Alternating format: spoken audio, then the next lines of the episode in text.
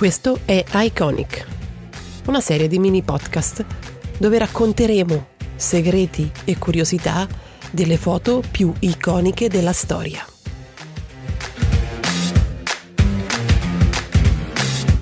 対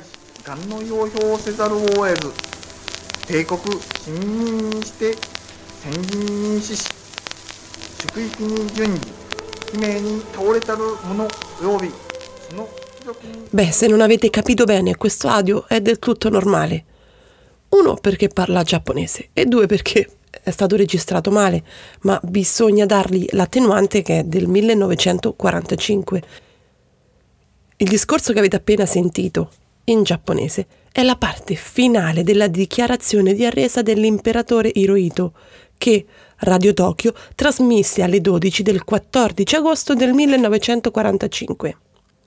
Era un martedì e la guerra stava volgendo finalmente al termine, anche se il costo delle vite per arrivare a questo punto fu veramente alto. Dall'altra parte del globo, Harry Truman annunciò la fine della guerra nella giornata che poi sarebbe stata chiamata Vittoria sul Giappone Day, da qui il titolo della foto VG Day in Times Square. L'annuncio si tramutò presto in festeggiamenti e Times Square divenne l'epicentro della gioia a New York. In quell'atmosfera di giubilo, nella grande mela si ritrovò il fotografo Alfred Eisenstein. Eisenstadt era un fotoreporter naturalizzato americano che emigrò negli Stati Uniti nel 1935, ma nacque in Germania nel 1898.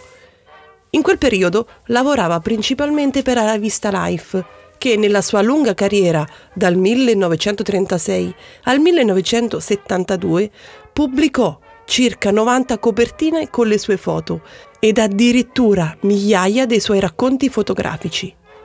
Bene, sempre per Life, quel 14 agosto del 45 Alfred si diresse a Times Square, gremita di gente che festeggiava. Camminava tra la folla con la sua fedele Leica 3A e cercava in giro con lo sguardo qualcosa di interessante da fotografare. Il momento perfetto, con la situazione perfetta, si ebbero alle 17.51. Già da qualche minuto Alfred si era affiancata ad un marinaio che afferrava e abbracciava ogni ragazza che vedeva. Aveva provato a fare qualche scatto, ma nulla che lo soddisfacesse quando però con la coda dell'occhio si accorse di una sagoma bianca che veniva abbracciata. Si girò di scatto e vide il marinaio afferrare ad abbracciare quella sagoma. Fu un attimo durante il quale Alfred, con la sua leica e in mano, colse il momento e scattò quattro foto. Come lui stesso disse, Oltre al gesto, il contrasto di colori tra le due divise, quella da marinaio e quella da infermiere, diede all'immagine un valore aggiunto e fu proprio quello a catturare inizialmente la sua attenzione. Dei quattro scatti che fece, Eisenstein scese quello dove il busto dell'infermiera è perfettamente in diagonale e il suo polpaccio parallelo al braccio del marinaio. Inutile dire che la foto finì in copertina su Life e divenne lo scatto più famoso e riconosciuto di Eisenstein.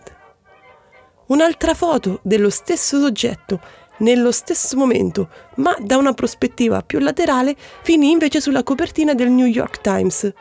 La foto fu scattata da Victor Jorgensen, un giornalista fotografico della Marina statunitense Status questo che permise alla foto di essere libera da diritti di copyright e quindi di pubblico dominio, ma che non gli permise di diventare più famosa di quella di cui stiamo parlando.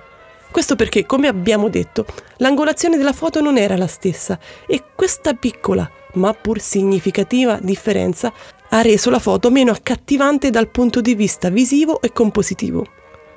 Come successe per il bacio all'Hotel de Ville di Douaneau, di cui abbiamo parlato nella puntata a lui dedicata, anche in questo caso si accese l'interesse sull'identità dei due soggetti ritratti nella foto. Soggetti che nella foto appaiono con il volto completamente coperto, cosa questa molto gradita alle recenti normative sulla privacy, ma che allora non aveva molto importanza. Solo nel 2012 si arrivò alla scoperta dei nomi dei protagonisti. Negli anni molte coppie si fecero avanti, Addirittura tre astrofisici riuscirono a calcolare l'ora esatta del bacio esaminando le luci e gli elementi della foto. Il marinaio era George Mendonça e l'infermiera Greta Zirma Friedman. Questa identificazione fu possibile soprattutto grazie alle cicatrici del marinaio, che comparivano nella foto. Riguardo il bacio, i due protagonisti in seguito dissero Ero in eccitazione per la fine della guerra. In più avevo bevuto qualche drink, quindi quando ho visto l'infermiera l'ho ferrata e l'ho baciata. Dall'altra parte Greta raccontò. Quando mi abbracciò, sentii che era molto forte. Mi stava solo tenendo stretta e non ero molto sicura di me riguardo al bacio perché, sai, lo considerai solo come qualcuno che festeggiava.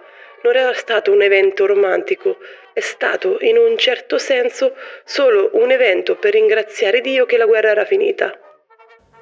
Come abbiamo detto, la foto divenne subito famosa, un'icona di quel giorno, di quel momento, nel quale gli americani si identificarono. Gioia, giubilo, amore. Inutile dire però che col tempo si ebbe anche il rovescio della medaglia su questa situazione ritratta. Infatti, soprattutto in periodi più moderni, dove certe dinamiche e soprattutto certi stati d'animo dovuti dalla guerra o da una situazione di pericolo sembrano ormai lontani, la composizione venne interpretata anche come documentazione fotografica di un'aggressione sessuale e da alcune dimostrazioni ed eventi, soprattutto l'atto vandalistico da parte del movimento Me Too alla statua che ritraeva i soggetti nella foto, ne è un esempio. A difesa di ciò, il critico d'arte Michael Kimmerman disse che la composizione della foto di Einstein riflette l'atmosfera di quel tempo.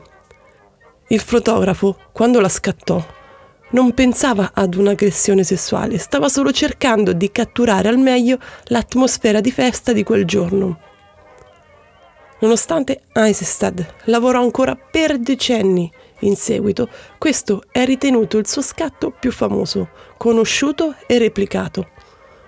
Lo stesso fotografo era della stessa opinione e tenne sempre caro quello che riteneva il suo best shot. Per oggi è tutto, ci risentiamo per la prossima foto.